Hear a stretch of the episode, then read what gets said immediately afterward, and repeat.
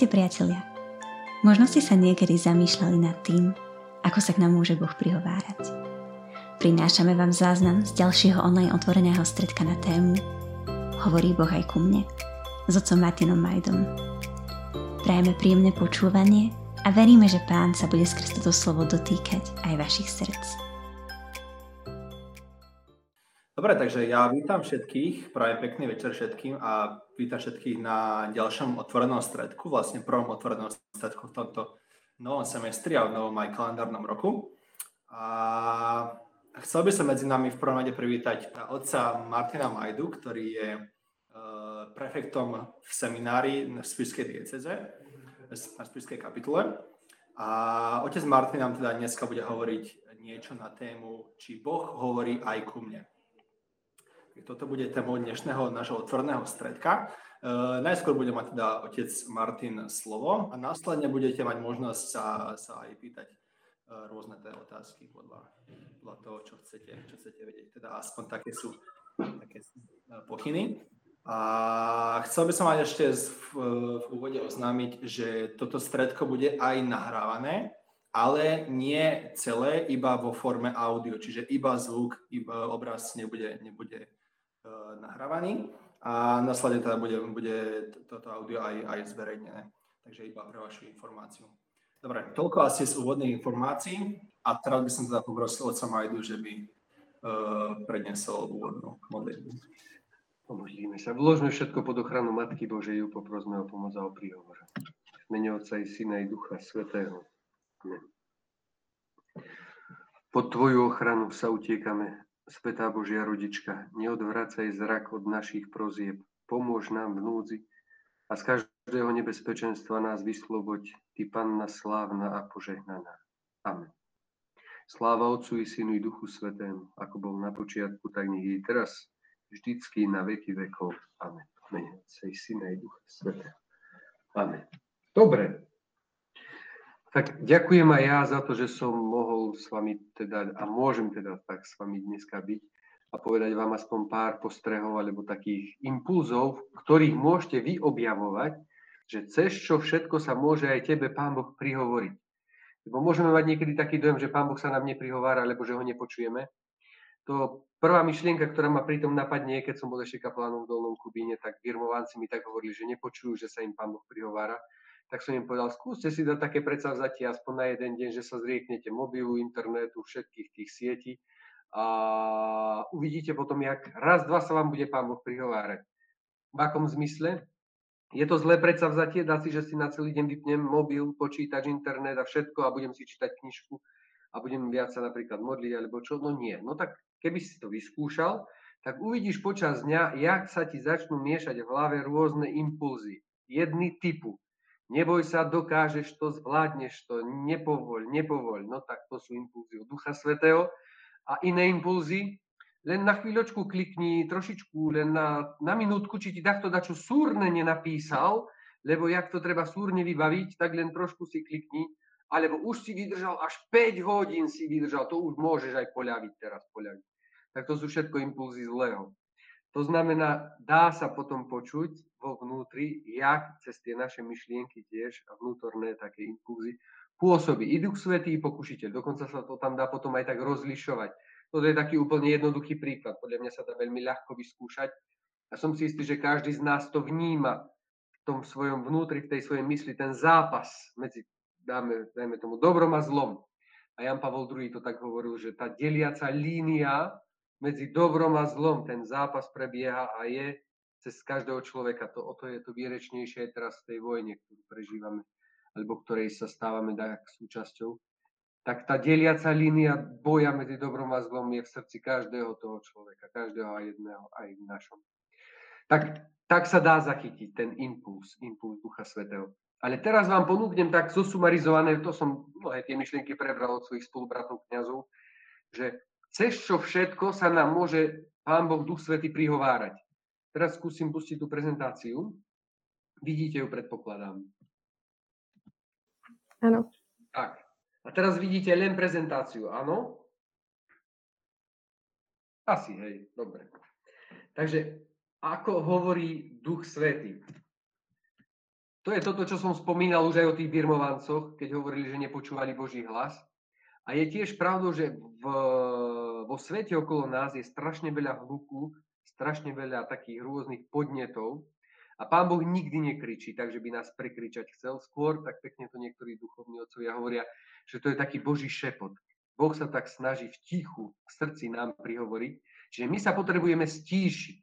Ak sa nám zdá, že sa nám Boh neprihovára, to nie je celkom tak pravda. Boh sa vždy prihovára, len problém je na našej strane, že my ho nepočujeme.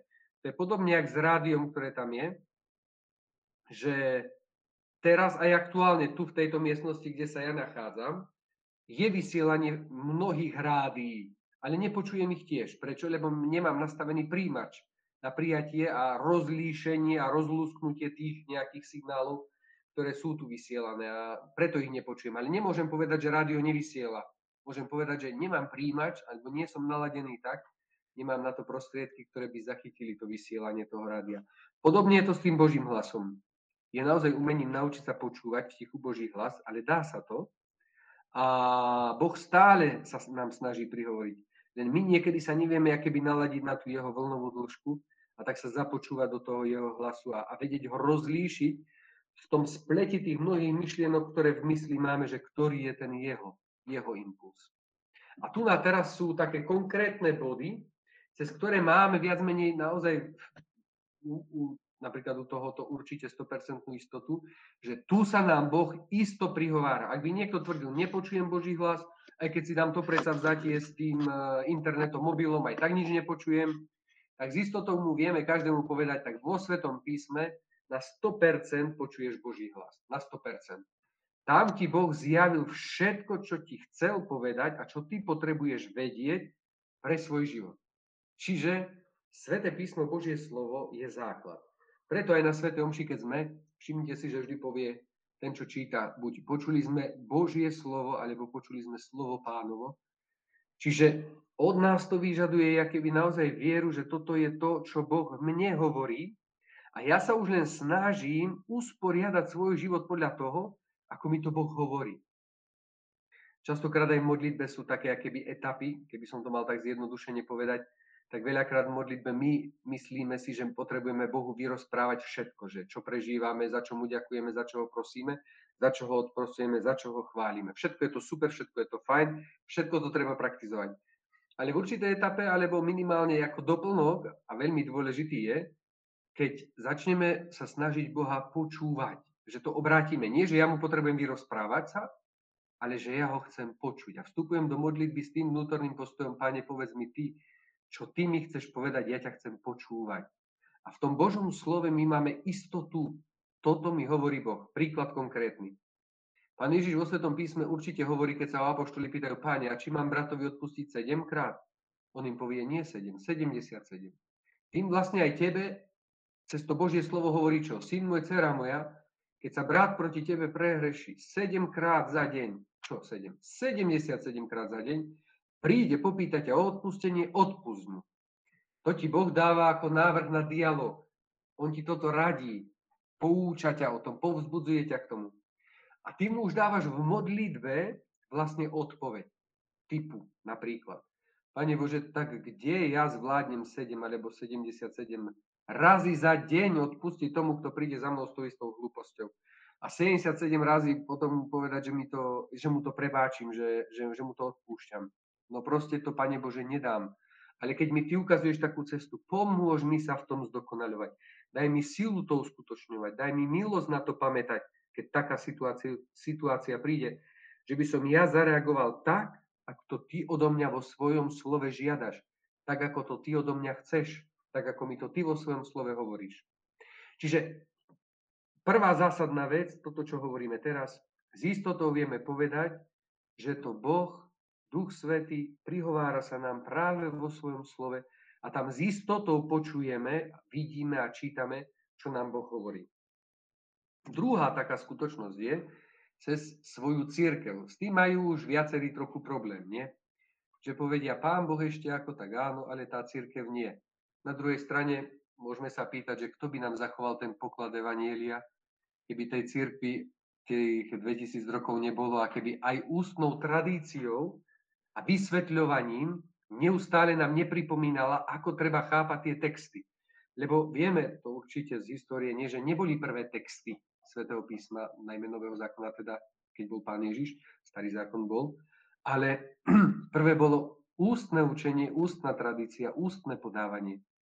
A následne potom vznikali tie knihy jednotlivé, až potom sa potom zosumarizovali a vzniklo z toho celý nový zákon.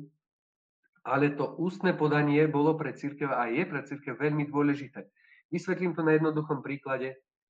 Napríklad s chápaním Najsvetejšej sviatosti oltárnej, lebo tá je kľúčová a tá nás napríklad líši od mnohých evangelikálnych církví že Pán Ježiš, vieme, pri poslednej večeri máme to v Evaníliách, zobral chlieb, dobrorečil a tak ďalej, toto je moje telo, povedal a potom o kalichu povedal, toto je kali mojej krvi. A teraz, ústne podanie a vysvetlenie k tomuto textu vždy bolo v rímskej cirkvi, vidíme to aj v pravoslavnej, s ktorou sme sa rozštiepili v roku 1054, že oni, tak ako my, vždy opakujeme podnes, to je to ústne podanie, že naozaj je to reálne a skutočné telo Pána Ježiša a skutočná krv. Až potom prišli tie reformátorské prúdy, ktoré v 16. storočí začali to spochybňovať niektoré a hovorili, to je len ako, že tam Pán Ježiš prítomný, symbolická prítomnosť, nie naozajstná. Vidíte, tu je vidieť, že jak je dôležité tá tradícia, to ústne podanie, to ústne vysvetlenie, tá interpretácia toho textu tak preto je také dôležité to učenie pápežov a učenie církvy, ktoré vysvetľuje a zachováva aj v ústnom podaní, ako treba chápať niektoré tie texty v Božom slove a ako ich treba vysvetľovať, lebo potom by nám vzniklo možno aj toľko církvy, koľko názorov. To isto poznáte. Keď napríklad, ja neviem, ľudia povedia, že ja neviem, spovedať sa nepotrebujem, ja si to s Pánom Bohom sám vybavím, e, krstiť nepotrebujem, a teda krstiť chcem, sobášiť sa nepotrebujem, alebo rôzne také veci si sami ľudia po, podotvárajú nejako a samozrejme potom podľa toho aj žijú, ale častokrát to nekorešponduje s tým, ako to církev učí, ako to církev vysvetľuje a snaží sa zachovávať a učiť ľudí, aby to robili. Veď už len napríklad ten príklad s tým, keď niekto povie, že nepotrebuje svetu spoveď, že si to s Pánom Bohom sám vyrieši, tak to je tiež také, na, na prvé počutie to znie možno celkom dobre, ale v konečnom dôsledku, keď mi to niekto spomne, tak mu poviem, alebo sa ho spýtam, že či on večer, keď to takto s pánom Bohom si vyjednáva, že či on ho počuje, ako mu Boh hovorí, syn môj, dcera moja, ale tento hriech je tak vážny, že kým ho nenapravíš a, a, a, a nesnaží sa ho dať do poriadku, jak ti môžem odpustiť? Jak? Ale to väčšina počuje vtedy, to, že mu Boh hovorí, syn môj, dcera moja, naprav to. Či tam není veľká múdrosť Božia, keď ustanovil práve kňazov, ktorí majú takto pomôcť duši, ktorá sa stráca, zachovať tú interpretáciu a vysvetlenia, že ten kňaz povie, no ak sa hneváš a chceš sa pomstiť a ty teraz tvrdíš Bohu, že ho prosíš o odpustenie a že ti to je ľúto, tak to klameš, lebo ty máš naplánované na zajtra pomstu. Tak jak ti to môže byť ľúto? Jak sa chceš napraviť? Jak ti to môže teraz Pán Boh odpustiť? Samozrejme, keď si zrobil zlo, je ti to ľúto, kajáš sa, konáš pokánie a chceš to napraviť, isté to vám Boh odpustí. Takže v tomto duchu je dôležité práve to učenie církvy a interpretácia tých textov Božieho slova práve prostredníctvom učenia, ktoré je v církvi. Ale aj učenie pápežov, katechizmus katolíckej církvy a životy a príklady a učenie svetých tiež nám pomáha jasnejšie vnímať, čo Boh od nás žiada. Pretože my tam vidíme, napríklad na životoch tých svetých, jak sa to evanielium žilo v praxi. Jak ten svetý dokázal uživotniť to, čo nás Ježiš učí. Príklad Jan Pavol II, atentát, o tom ste iste všetci počuli, keď sa ho snažil ten Mehmed Aliakča, myslím, že v 81. zastreliť, postreliť, tak on nám ukazuje príklad práve z Evanielia, keď pán Ježiš nás učí odpustiť nepriateľovi, tak ako on odpustil tým, ktorí ho pribíhali na kríž keď sa za nich ešte modlil, aby im Boh odpustil ten hriech, ktorý konajú, že nevedia, čo robia. A vidíme to potom na živote toľkých svetých, a ja som spomenul len Jana Pavla II, že tam vidíme na jeho živote, jak žije to evanílium, to Kristovo posolstvo, tu jeho vôľu, to, čo Boh chce.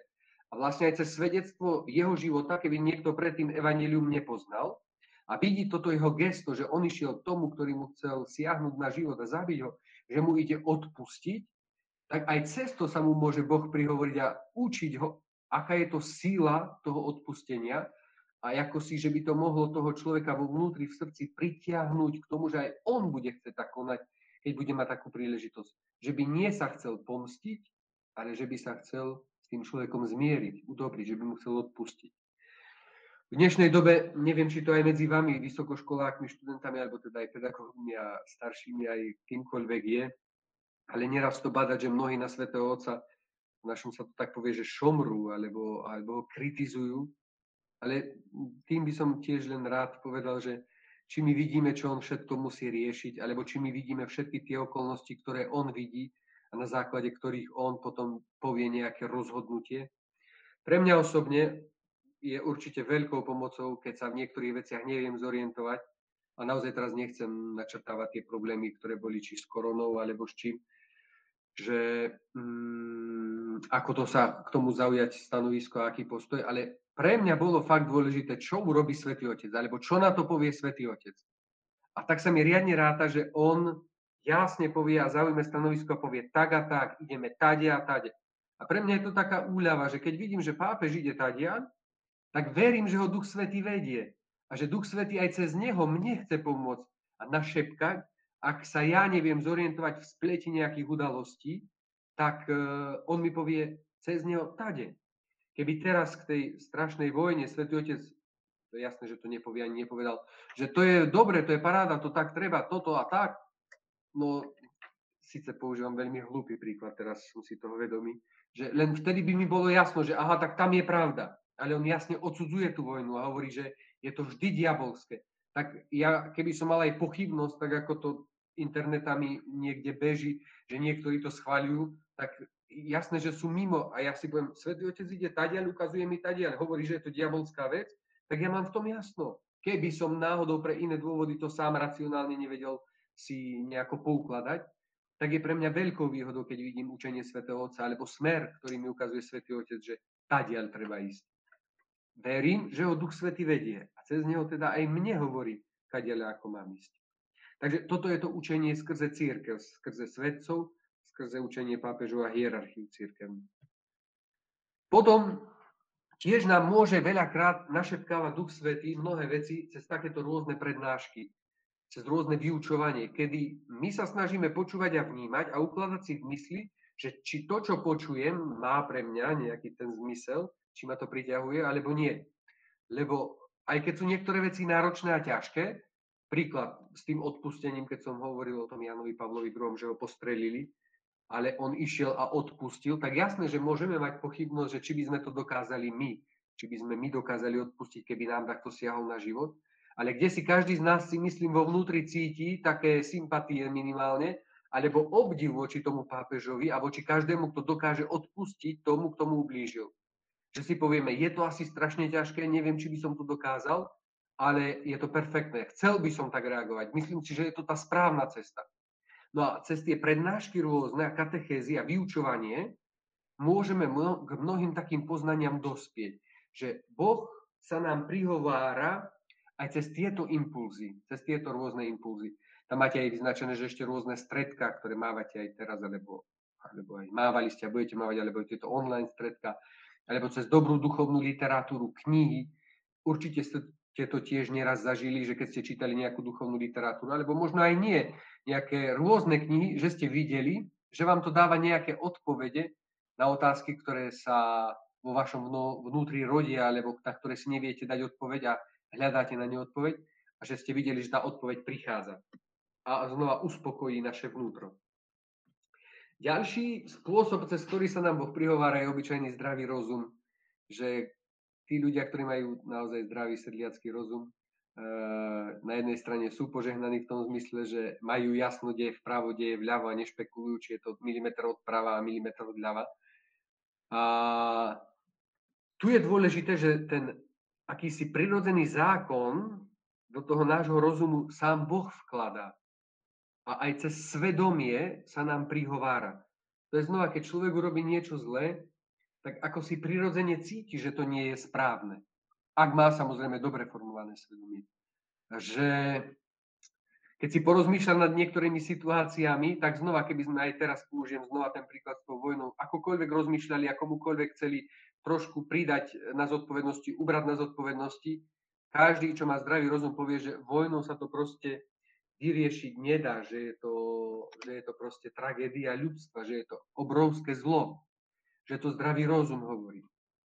A prírodzený zákon, aby som možno ešte ten trošku zadefinoval, tak zjednodušene sa dá o ňom povedať, že je to naozaj e, zákon daný do človeka každého, ktorý mu našepkáva aj cez svedomie, čo je správne a čo nie jeden autor robil takú štúdiu, že porovnával všetky svetové také dostupné a známe staré civilizácie a porovnával ich morálny kódex. To je to, že porovnával ich morálne hodnoty, napríklad úctu k rodičom, vzťah k majetku, k tomu zabiť, nezabiť a podobne. Len jeho záver bol veľmi zaujímavý, že hovorí, že tie, všetky tie svetové civilizácie majú veľmi blízke tie morálne hodnoty. Že na základe tohto výskumu alebo tohto porovnania hovorí, že naozaj sa zdá, že v každom človekovi je ten prirodzený zákon zapísaný ako si automaticky. Že, že citlivosťou svojho vnútra, svedomia toho prirodzeného zákona, vie rozlíšiť, čo je správne a čo nie je správne. Samozrejme, že sú tam najmä v takých niektorých e, ťažších skutočnostiach, ktoré je ťažšie rozlíšiť rôzne tie otiene, ale napríklad pri takej jednoduché otázke, či zabiť dieťa alebo nezabiť dieťa, len tak, tak každý má, či je to Američan, Afričan, či je to Eskimák, či je neviem aký, tak má v tom mať jasno a mal by to jasne rozumieť, že je to proste zlo. Takže v tom nám pomáha zdravý rozum. A aj cezeň, Duch Svetý pôsobí a prihovára sa nám. Potom svetá radosť, to je tiež taká perfektná vec. Máme tu citát zo, zo žalmu, Hľadaj radosť v pánovi a dá ti, za čím túži tvoje srdce. Potešuj sa v pánovi, raduj sa z pána, žij život vďaky vzdávania chváľbu a on ti dá to, po čom túži tvoje srdce. Budeš počuť Ducha Svetého, budeš s ním v súlade. Čo to znamená toto, keby sme to chceli zjednodušene povedať? Človek, ktorý žije s Bohom a snaží sa byť pri ňom čo najbližšie prostredníctvom rôznych duchovných aktivít, pravidelného sviatostného života, modlitby a podobne, on zakúša vo svojom živote toto ovocie Ducha Svetého, ktorý máme v liste Galatianom, ten je veľmi pekný. Ak badáme vo svojom živote toto ovocie, alebo ak badáme toto ovocie v životoch iných, lásku, radosť, spokoj, zhovievavosť, láskavosť, dobrotu, vernosť, miernosť, držanlivosť, tak je to vysoká, ak takmer istota, že tento človek žije s Bohom. Lebo toto je ovocie života s Bohom.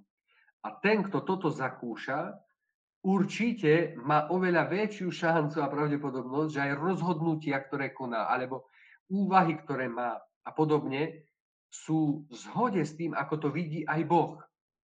Pretože už je akoby naplnený a nasiaknutý jeho myslením, jeho spôsobom uvažovania. A už sa to pretavuje v jeho živote práve do týchto čností. Že ten človek je láskavý, radostný, pokojný, zhovievavý, láskavý, dobrotivý, verný, mierny, zdržanlivý. Isté, že by sme našli aj ďalšie u Sv. Pavla vymenované, ale myslím, že aj tieto sú pre nás dostatočným takým spýtovaním svedomia, že či, či sa tieto skutočnosti, tieto čnosti, mohutnosti, alebo ako by sme to nazvali, v mojom živote nachádzajú a do akej miery a plus, e, isté, že otázka do budúcna je, že jak ja sa môžem v týchto skutočnostiach ďalej s Božou pomocou formovať a zdokonaľovať. Ďalšia skutočnosť, okolnosti života. Boh si dokáže použiť rôzne okolnosti. To je také, že môžeme si znova položiť otázku aj, že čo mi chcel dnes Pán Boh povedať, že to všetko, čo som dneska možno videl, vnímal, zažil. Jeden kňaz tak spomínal, že e, jak sa Boh mu prihovoril cez policajta, že išiel a nesvietil, v Čechách stalo, že nesvietil svetla a policajt ho zastavil a prvé, čo mu povedal, že otče, vy nesvítíte. A jemu to vtedy, vtedy keby doplo, že jeho život už nesvieti. Že jeho sa tá veta policajta tak hlboko dotkla, že to mal akoby naozaj také jasné, že toto mi hovorí Boh teraz. Hovorí mi, že môj život už nesvieti. Musím robiť niečo preto, aby na novo zažiaril a zasvietil. A pritom určite ten policajt v tom momente nemyslel na to, ten kňaz nesvieti v tom duchovnom zmysle, ale že mu nesvietia svetla na aute. A predsa cez tieto rôzne okolnosti života ten človek, ten kňaz vnímal, že toto mi hovorí Boh, tu sa mi prihovára Boh. Čiže aj my, určite aj dnes, keď sa zamyslíme nad dnešným dňom, tak nájdeme nejaké impulzy a momenty, kedy povieme, tu sa mi prihováral Boh. Aj keď tam vidíte ten obrázok západu slnka, však koľkokrát, keď pozriete na oblohu, na krásny západ slnka alebo východ slnka, či nádherne sfarbenú oblohu, či to nevidíme ako odkaz Boha, ktorý nám hovorí, myslím na teba, pozri, trošku som ti chcel radosti spôsobiť. Len taká drobnosť úplne. Ďalšie tam máme, cez čo môže hovoriť Duch Svetý, napríklad aj cez umenie. Niekedy nás môže pohnúť, nadchnúť, inšpirovať nejaký obraz, maľba, hudba, pieseň. Koľkokrát ste možno zažili takú Božiu blízkosť a prítomnosť práve cez nejakú gospelovú pieseň, alebo ste si uvedomili nejakú skutočnosť, že Boh je fakt blízko nás, alebo že Boh mi fakt chce dať všetko, alebo chce ma uistiť o tom, že na mňa nezabudol, aj keď sa všetko zdá byť bezútešné. Že mnohokrát cez tieto také skutočnosti tiež sa mi môže Boh prihovoriť a ukázať mi svoju blízkosť. Tak, toto môžeme preskočiť skrze druhých ľudí. Toto som už tiež častočne rozprával cez rodiny, cez, svojich, cez mojich blízkych sa mi môže Boh prihovárať. To je častokrát, keď ma mama a otec na niečo upozornia, alebo kamaráti, súrodenci, tak aj cez nich mi môže šepkať a hovoriť. A tiež to môžem niekedy vnímať, že svätý Augustín to tak hovorí vo význaniach, že ústami mojej matky si ma napomínal a ja som bol hluchý. Že Boh isto aj cez nich ma formuje a napomína.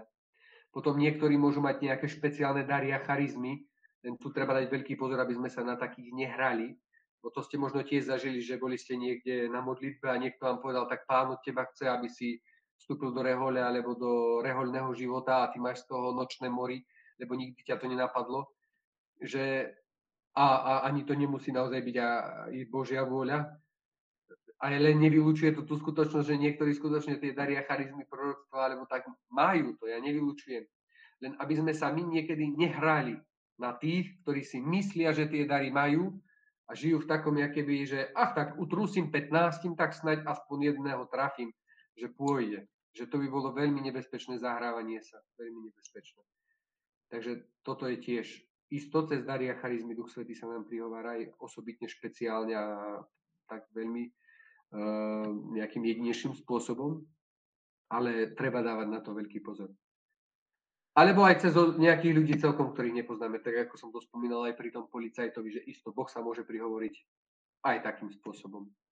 No a tu na tú, že ja som to len použil ako príklad svätého Jozefa, že vždy sa mi páčilo, aký on bol pohotový k tomu, keď počul, čo Boh od neho chce, hneď to vykonal. Viete, že sme mali predtým rok svätého Jozefa a svätý otec František ho mal vo veľkej úcte, tak to už len na záver ho chcem dať ako taký príklad.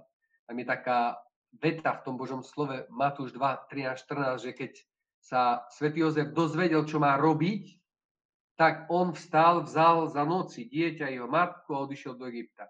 Snažil som sa tak vžiť do tej situácie, skúste si to aj vy teraz tak predstaviť, tú pohotovosť, že či by som bol ja taký pohotový, keby som už vedel, čo Boh do mňa žiada, čo Boh do mňa chce, že či by som bol tak pohotový, jak svätý Jozef, že aniel sa mu vlastne prisnie, povie, stáň, vezmi a choď. On vstal, vzal, šiel. Že je to obdivuhodná tá jeho poslušnosť Božej vôli, tomu, ako to Boh chce. Že rozlíšil, porozumel a šiel.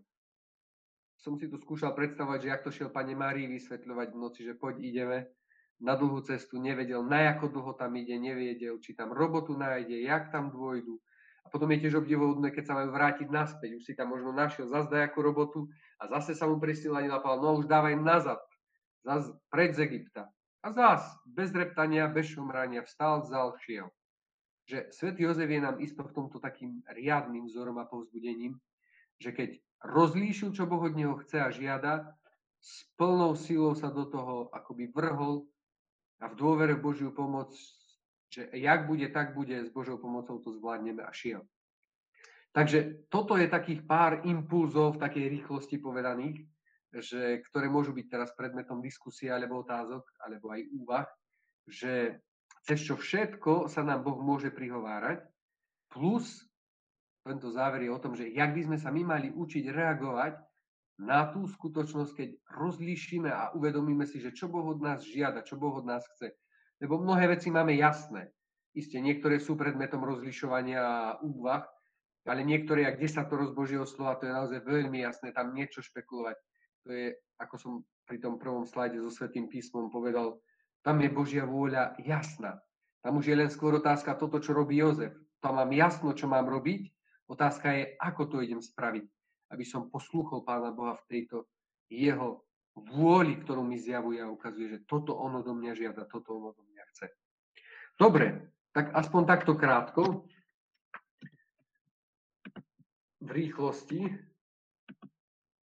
pár vecí. Môže byť? Áno, ďakujeme veľmi pekne za vaše slovo.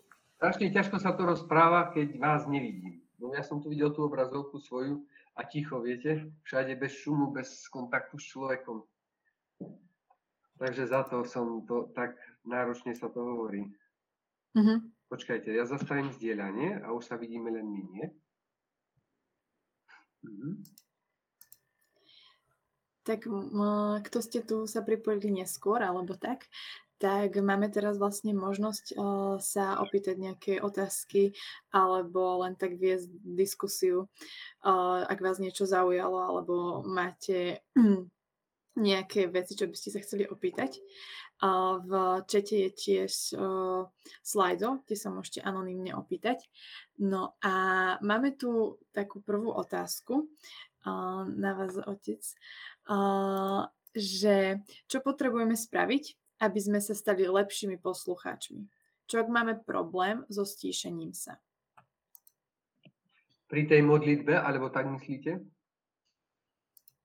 Mm, asi to bolo tak myslené, že celkovo, že, uh, že má niekto problém uh, sa tak stíšiť, že byť v tom tichu mm-hmm.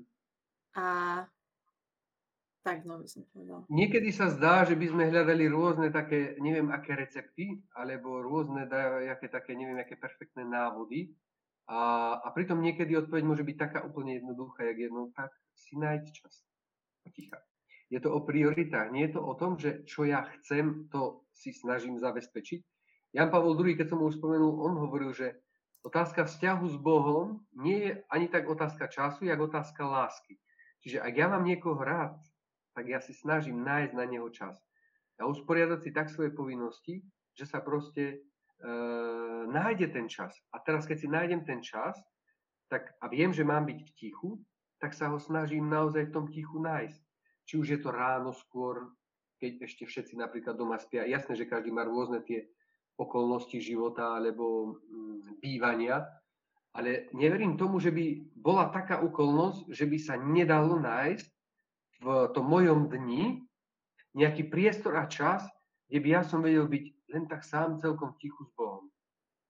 Že, že tam je to vždy usporiadaní toho svojho duchovného života, nie? Že kedy sa modlím ráno, kedy sa modlím večer, alebo keď idem do chrámu, do kostola, e, idem skôr, alebo zostanem tam, mám možnosť tam byť dlhšie, keď je adorácia vyložená sviatosť napríklad a tak. Že to sú všetko časy, kedy je možnosť byť v tichu s Bohom. Čiže v tom, ja neviem iný taký, taký zázračnejší recept alebo lektvar, či jak sa to povie, na to, že jak, no už len ticho byť a sedieť. Asi len začať, že ja to aj tak tiež vnímam, že, že človek aj v tej modlitbe, že nemusí zrazu počuť, že niečomu Boh hovorí, že proste, že není tam o nejaký ten výkon, ale proste len v, byť v tej prítomnosti s ním a že, že tak sa to načúvať a, a zo začiatku proste to býva niekedy aj boja, proste ťažké, že, že byť v tej modlitbe, zostať tej modlitbe a vytrvať, ale tak. Ono je to, dá sa naozaj o tej prítomnosti, že mm. aj vo vzťahoch to asi tak funguje, že zo začiatku, kým si majú čo a veľa si porozprávajú, ale časom, či to nie je tak, že im stačí už len prítomnosť jedného a druhého. Svetian Maria Vianej to tam niekde v jeho živote sa spomína, že ten sedliak, čo chodil do kostola a keď sa ho pýtal, že čo tam robí, on, že nič, ja len pozerám na ňo, on na mňa. tak pozeráme sa na seba. A že to je už isté vysoký stupeň modlitby, ale to je zase naozaj aj o určitom cviku. Teraz použijem príklad zase s týmto hokejom, čo sme boli bronzoví. tak uh, oni sa nestali z večera do rána, takže v piatok išli a do nedele potrenovali a v pondelok vypinkali všetkých tam, no, tých, ktorých vypinkali, da ktorých vypinkali. Ale rozumiete, že oni museli riadne makať, trénovať a koľkokrát možno mali pokušenie to už nechať tak, keď to je dennodenný, alebo ja neviem, koľko to do týždňa trénujú. Že podobné je to aj v duchovnom živote, že my by sme chceli naraz, keď čítame životy svetých, dosiahnuť taký stav svet, e, stav modlitbového života, že upadám do extázy pomaly, jak svätý Filip Neri, alebo ja už neviem, sveta Terezia. A, a mi je ľúto, že ja som ešte takú extázu a vytrženie pri modlitbe, zjednotenie s Bohom, mystické manželstvo, kedy si už tak zjednotený s Bohom, že sa ti zdá, že ste jedno a že ty sa v ňom rozplývaš ako kvapôčka v oceáne. Viete, to sú ich také vyjadrenia a prirovnania, ktorými sa snažia vysvetliť, že ako to prebieha, to zjednotenie s Bohom v tej mystickej modlitbe nejako. A my máme potom také mindraky, že ups, tak ja sa tam ešte ani tam nedovidím, ale oni určite šli tiež tými postupnými etapami, pravidelná modlitba, veď keď boli maličkí, no veď isto pán Boh môže aj výnimky urobiť, to je pravda, ale zväčša to ide tak, no keď si mali, pomodli sa tie modlitby anieličku, čo ťa naučia. Potom sa pomodlíš už aj dajak trošičku svojimi slovami. To už si povieš, že aký veľký pokrok som v modlitbe urobil, bo už viem Bohu povedať aj svojimi slovami. Ďakujem ti za dnešný deň a prosím ťa, pomôž mi zajtra pri skúške, amen, a idem spať. A myslím si, že neviem, že čo všetko, jak som sa riadne modlil. A, a je to super, ja nehovorím, že nie. Ale potom znova, keď prichádza tá etapa, keď si povie, že aha, pán Boh to všetko vie, ja mu to nemusím hovoriť. On to vie dokonca ešte lepšie pomenovať ako ja. Ja by som mu mal skôr prosiť to, čo som spomínal, aby ja som ho počul. Aby ja som ho vedel rozlíšiť v tom spleti tých mojich myšlienok vnútorných a impulzov a podnetov, ktoré okolo mňa sú, že kedy sa mi prihovára Boh a kedy ma chce ten pokušiteľ obabrať a oklamať. To je ešte jeden príklad mi prišiel na myseľ. Keď vás napadne myšlienka per, e, teraz pred pôstom, to je aktuálne, že niekto z vás napríklad teraz aktuálne nechodí na svete príjmanie, bude v stave ťažkého hriechu, hej? A bude mať takú perfektnú myšlienku v hlave, že neboj sa, už potom pred Veľkou nocou sa pekne vyspovedáš a potom si už na Veľkú noc pôjdeš na svete príjmanie, to budú krásne sviatky, tak, tak osláviš Veľkú noc, to Duch Svetý ti hovorí a radí. Či? Isto nie. Preto som, preto som povedal, že ak si už teraz v stave ťažkého hriechu, jak by Pán Boh ešte 5 týždňov čakal na teba? Či Pán Boh nechce, že by si si tu dal čím prv do poriadku? Jeho myšlienka skôr je taká, že syn môj, dcera moja, daj to čím prv do poriadku. To sú jeho myšlienky. A nie tie, čo som povedal. Aj keď zneli, vidíte vznešenie, lebo vás to povzbudzuje k čomu? Veď vás to povzbudzuje k Svetej spovedi. Nie? Len až za 5 týždňov, to je ten detail. Ale dosť dôležitý na to, aby človek rozlíšil, ops, to nemôže byť od Pána Boha. Takže v tom je to tiež učiť sa rozlišovať a vnímať, cez čo všetko sa mi ten Boh prihovára. Ale ešte jedna pomôcka ma napadla, že je vzácne to prediskutovať potom takedy s kňazom. To duchovné sprevádzanie, možno, že to niektorí praktizujete, alebo máte možnosť najmä na nejakých duchovných obnovách či cvičeniach, alebo aj s kaplánmi, ktorí sú kňazmi určení pre vás tam v pastoračnom centre, že keď má človek takého trvalejšieho spovedníka, takého duchovného sprievodcu, keď môže tie nápady, to nazvime, alebo impulzy, podnety, ktoré si myslí, že sú super, prediskutovať trošku s tým kňazom a ja keby si overiť, že dobre som to rozlíšil, dobre som to pochopil, nenechal som sa pomýliť, nenechala som sa pomýliť. Čiže aj toto je veľmi dobré. Prediskutovať potom tie podnety niektoré s kňazom. Hmm. Potom tu máme ešte jednu otázku, že, ale ja si myslím, že už ste sa tejto témy tak tiež dotkli, že, že ste hovorili o nej, že ako o, rozlišovať, že práve Boh ku mne hovorí, že, že, že to práve ten hlas od Neho, že to napríklad není môj hlas, alebo že mm. zlého, alebo proste tak, ale že proste, že, že to je Boh. Uh-huh. Uh-huh. Vlastne celá tá prednáška bola o tom, že cez ktoré impulzy sa nám prihovára Boh. Mm-hmm. Ktoré všetky. A jedinú 100% istotu máme v tom jeho slove. Čiže, ak ja poznávam jeho slovo, ak sa sítim jeho slovom, ja sa vlastne naplňam, teraz to tak obrazne trošku hovorím, jeho myslením, jeho spôsobom myslenia. Ja som niekedy tak trošku, no veď, hm, jak to povedať, neviem, či to poznáte, ja neviem, spýtate sa kamaráta, ideš do kina? a on vám povie, že musí to ísť premodliť. Poznáte to? Tak ja som takých poznal, že na všetko museli ísť premodliť. Proste spýtaš sa ho, ja neviem, základu elementárnu vec a on to musí ísť premodlievať.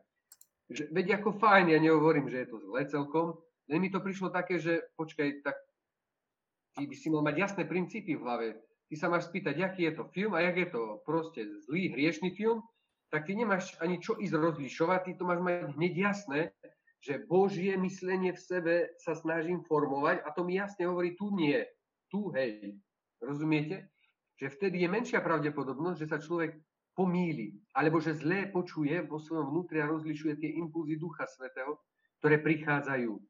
Ak formuje svoju myseľ práve tým Kristovým uvažovaním, Božím uvažovaním, ktoré máme v Božom slove. Preto toľky duchovní otcovia neraz radia, možno to isto aj vám radili, že popri najsvetejšej sviatosti oltárnej vždy by malo byť Božie slovo. A vždy vás povzbudzujú, predpokladám, nie čítajte, rozímajte, uvažujte, aplikujte do života. Viete? Tak preto, keď ty budeš mať toto v sebe nasiaknuté, to je to, čo aj hovorí svätý Pavol, postupne začne žiť v tebe Kristovo myslenie, Kristov spôsob konania a uvažovania a oveľa ľahšie ti bude v sebe rozlíšiť z tých rôznych podnetov, že áno, toto tu je v súlade s Božou vôľou, s tým, ako to vidí Boh, a toto nie je. Teda toto je od Neho a toto nie je od Neho. Ale môže aj zázračne pôsobiť Pán Boh. Raz som zažil takú skutočnosť, to som tiež či nespomínal, že my sme sa chceli zradiť, keď chodia exercitátori na duchovné cvičenia, tak bol tu Pater Kodet.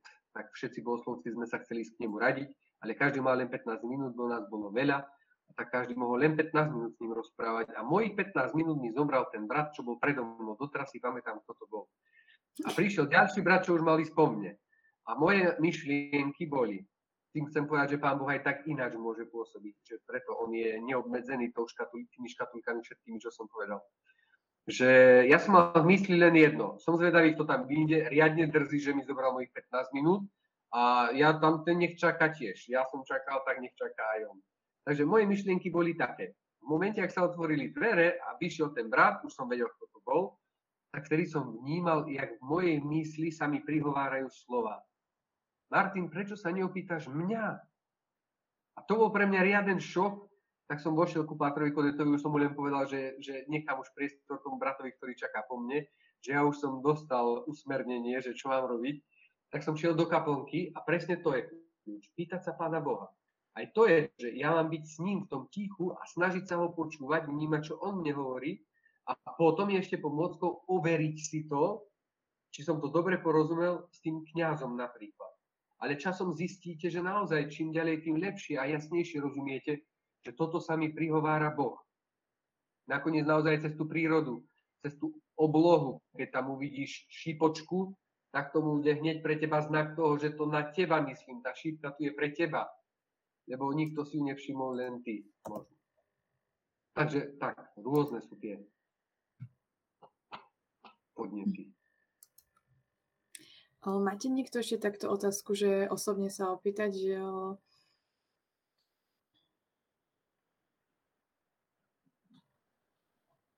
Hmm? Máme ešte asi 10 minút, tak to môžete kľudne využiť.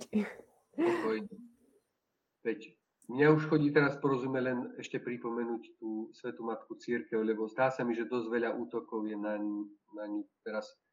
Neviem, či to aj vy tak badáte, veď isto aj mnohé tie no, škandály a tie rôzne veci nie blahodárne pôsobia, je to vždy bolestivé.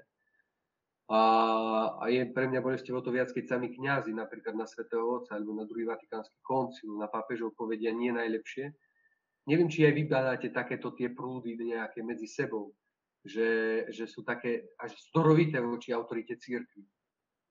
Bo niekde to je bádať dosť. Mne sa to páči na takých tých našich jednoduchých babičkách, ja ich vždy obdivujem, jak oni nekrútia, nemotajú.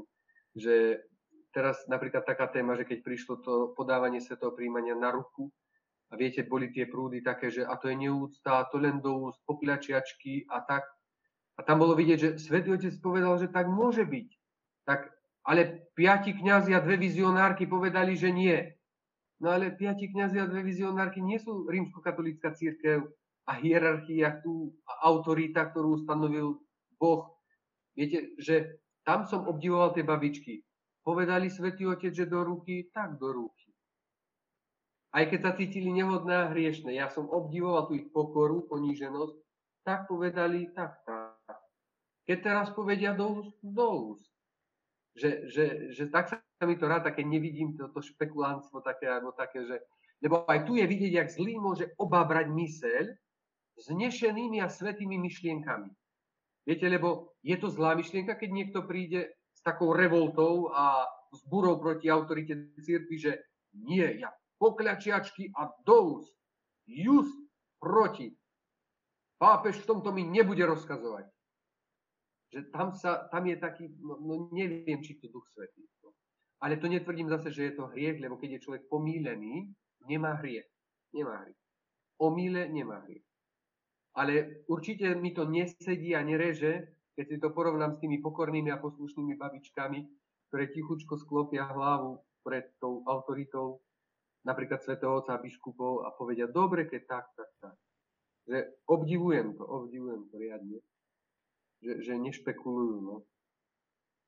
Že majú toľko viery, viete, toľko viery a dôvery, že áno, aj cez nich mi Boh hovorí. Lebo poslúchať Božie slovo je asi trošku ľahšie, nie?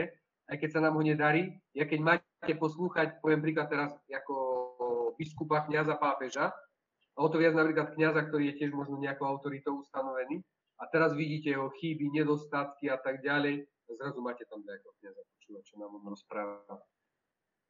Takže v tej autorite církvy, nakedy je to naozaj no, náročné a ťažké, a predsa to Pán Boh takto ustanovil a takto usporiadal. Takže sa modlím veľa teraz, najmä za tú našu svetú matku církev. Takže to tak ešte na okraji. Má ešte takto dačo? Tak ja to asi prečítam, ja to vidím. No. Mnohokrát nás láka spôsob ohľadania odpovedí v Božom slove spôsobom, na ktorej strane otvorím, tam je odpoveď od Boha. S touto situáciou sa stretávam často. Je v tomto spôsobe možné naozaj nájsť odpoveď od Pána Boha? Alebo si ju prispôsobujeme podľa vlastných túžob v našom podvedomí? Nemôžu byť následky aj zlé? No, to je práve to, takedy trošku nebezpečné, že niektorí to robia potom tak, že otvárajú aj trikrát pre istotu, aby našli to, čo hľadajú, e, ako potvrdenie svojho. To je nebezpečné. Isto, že Božie slovo vždy sa nám prihovára a vždy je to slovo Božie. Len treba ho chápať, e, alebo minimálne potom prediskutovať e, s tým kňazom, že je to taká určitá potom väčšia záruka toho, že že sa nepomýlim. Poviem príklad teraz, čo mi prichádza na myseľ, kedy by to nebolo správne. Napríklad niekto rozlišuje povolanie, či vstúpiť do kniazského života, alebo sa oženiť, alebo vydať. A teraz otvorí Božie slovo povolanie Matúša. Hej? Tak a tak to, pane, mi už chceš isto povedať teraz, že ma povolávaš, tak mám aj ja povolanie. Hm, to tak sa nedá celkom, lebo ten text nám hovorí o povolaní Matúša a o tom, jak pán jeho povolal. Isto, že to môže byť inšpirácia pre toho, koho pán povoláva, že má rôzne spôsoby. Ale neviem, či by sa dalo vždy povedať, že áno, cez to ti Pán Boh teraz náhodne povedal, že ťa povoláva tiež. Ale sú prípady, preto je to také na diskusiu minimálne a každý ten prípad individuálne rozobrať, že niekedy sú naozaj také prípady, že niekto sa započúva v kostole do Božieho slova a počuje, ako Boh volá uh, apoštolo, poď a nasleduj ma a jeho sa to slovo tak silno dotkne, že on to vníma a cíti, že toto Boh hovorí mne. Že aj mne hovorí, poď za mnou, poď a nasleduj ma. A ide. Takže tak. Čiže je fajn aj čítať námatkovo, ale asi by som si to nedával ako odpovede veľmi na otázky, ktoré riešim. Skôr by som bral celý duch Evanielia, postupne keď ho čítam, že čo na tú otázku, na ten problém, ktorý riešim, mi hovorí Kristovo myslenie. To, ktoré objavujem v Božom slove. A plus by som si to prediskutoval potom ešte s kňazom, či som to dobre rozlíšil. Keby som ja mal robiť, tak by som asi tak spravil. Mm-hmm. Uh, mne už sa to podarilo načítať. Mm-hmm. A našla som tu ešte nejakú otázku, tak máme chvíľku ešte čas, tak to využijeme. A je tu, že uh, môže nám tzv. duchovné občerstvo Aha, prepačte, obžerstvo, že keď napríklad až moc čítame sväté písmo, brániť počúvaní Božieho hlasu? Ako, že či moc čítania Božieho slova nám môže brániť počúvanie mm. Božieho hlasu? Mm-hmm. Mm, neviem, či to dobre rozumiem, ale nedá, nedá mi to celkom logiku, keď to prvýkrát počujem takú myšlienku. Nie? Že keď čítam Božie slovo, veď vlastne snažím sa počúvať, čo mi Boh hovorí. A pod tým. Božím hlasom asi ten, kto sa pýta, rozumie, že či pomedzi to ešte Boh sa mi chce ináč prihovoriť. Asi tak. Asi, že keď, že keď veľmi veľa, že že už niekto sa tak cíti, že tým Božím slovom alebo keď číta písmo, že brániť počúvaní Božieho hlasu. Tak je to tu napísané. Hmm. Tak neviem. Nemyslím, nemyslím si, neviem celkom, možno, že by bolo dobre dovysvetľovať tú otázku, ale veď už v tom Božom slove vidím hmm. A je jasné, že toto je Boží hlas. Toto Boh mi chce nechať ako svoje slovo, cez ktoré ma chce formovať a on jasné, že popri tom mi vnúka rôzne inšpirácie a myšlienky. Veď možno ste to zažili, keď ste čítali niekedy Božie slovo, že ste nieraz boli, nazvime to, unesení a fascinovaní tým, čo ste si tam e, všimli. A pritom ste ten text mohli čítať predtým už 50 krát a na 51. si poviete, páni moji, kde som mal oči? To je tak krásna myšlienka a ja som to doteraz nevšimol. A vtedy, no nie je to dielo hneď Ducha Svetého, cez to slovo ešte aj osvecuje moju myseľ a prihovára sa mi súbežne tiež. Lebo nie vždy, keď čítam Božie slovo, musí to byť hneď, že to aj vnímam, ako by sa mi Boh prihováral. Ale najmä keď čítam nepozorne, preletím a nič si z toho nepamätám. No tak čítam síce Božie slovo, snažím sa ho počuť aj jeho hlas, ale keď som nie veľmi pozorný, neviem, či sa mi moc prihovorí. Mm-hmm. Alebo bude usmerňovať ten môj život. Mm-hmm. A ešte je tu jedna otázka, že čo si myslíte o slovnom spojení Božia vôľa? Je medzi ľuďmi veľmi populárne používať tento výraz, či už v pozitívnom alebo negatívnom slova zmysle? No zdá sa, že vrcholom modlitby a duchovného života je toto, čo nás učí Pán Ježiš v Gecemanskej záhrade. Nie? Po ľudsky povie, nech, Pane, nech ma minie tento kalich, Otče, nech ma minie tento kalich, ale dodá, nie moja, ale Tvoja vôľa nech sa stane že z jakej logiky to vyplýva aj pri našich modlitbách. Ak ja predpokladám, že ma má niekto rád, nechcem ju blížiť, tak ja chcem, že by on rozhodoval v mojom živote. O to viac, ak som si istý, že on vidí ešte viac tie okolnosti lepšie ako ja. Neviem, či som vám takedy spomínal, veľmi rýchlo poviem príklad s tou čokoládou a zeleninovou polievkou. To rád používam ako príklad na vysvetlenie týchto skutočností. Keď malé dieťa skúsi čokoládu, zistí, že je aká. Dobrá on bude veľmi pekne prosiť maminku, že by mu dala na raňajky, na obedy, na večeru čokoládu. A maminka mu na obed napchá zeleninu polievku, ktorá mu nechutí. On si bude myslieť, čo to dieťa.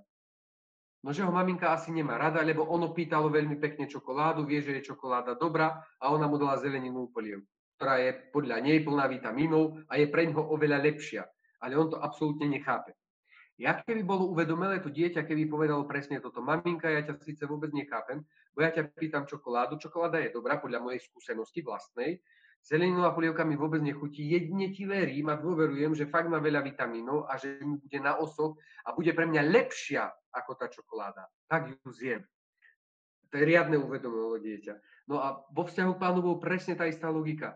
Pane Bože, prepáč, ja možno nerozumiem tým okolnostiam, ktoré prišli do môjho života, ale verím, dôverujem, že ty ma máš rád a robíš všetko preto, aby si ma k sebe do neba dotiahol. Tak ja sa ti chcem dať, poddať.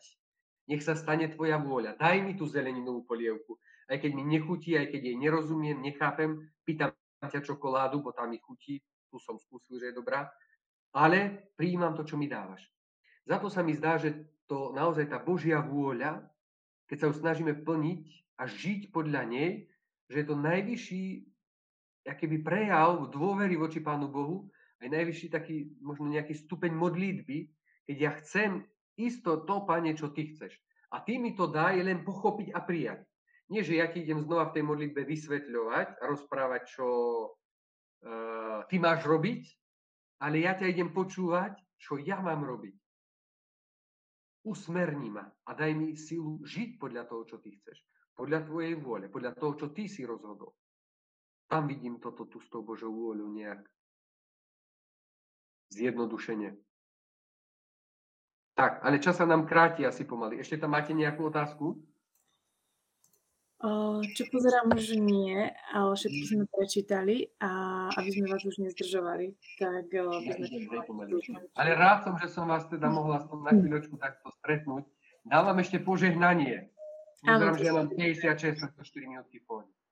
Dávam požehnanie, že by vám Pán Boh silu dával, teda počuť a vnímať, čo On od vás žiada a sílu to s Jeho pomocou aj uskutočňovať. Že by ste to s Jeho pomocou dokázali. Dobre? Sláva Otcu i Synu i Duchu Svetému, ako bolo na počiatku, tak nech je teraz i vždycky na veky vekov. Amen. Pán s vami. Nech vás žehná Všemohúci Boh, Otec i Syn i Duch Svetý. Amen. Amen. Ostávajte v pokoji. Bohu ďaká. Pánom Bohom, majte sa, držte sa. Pánom Bohom a veľká vďaka, otec Martin.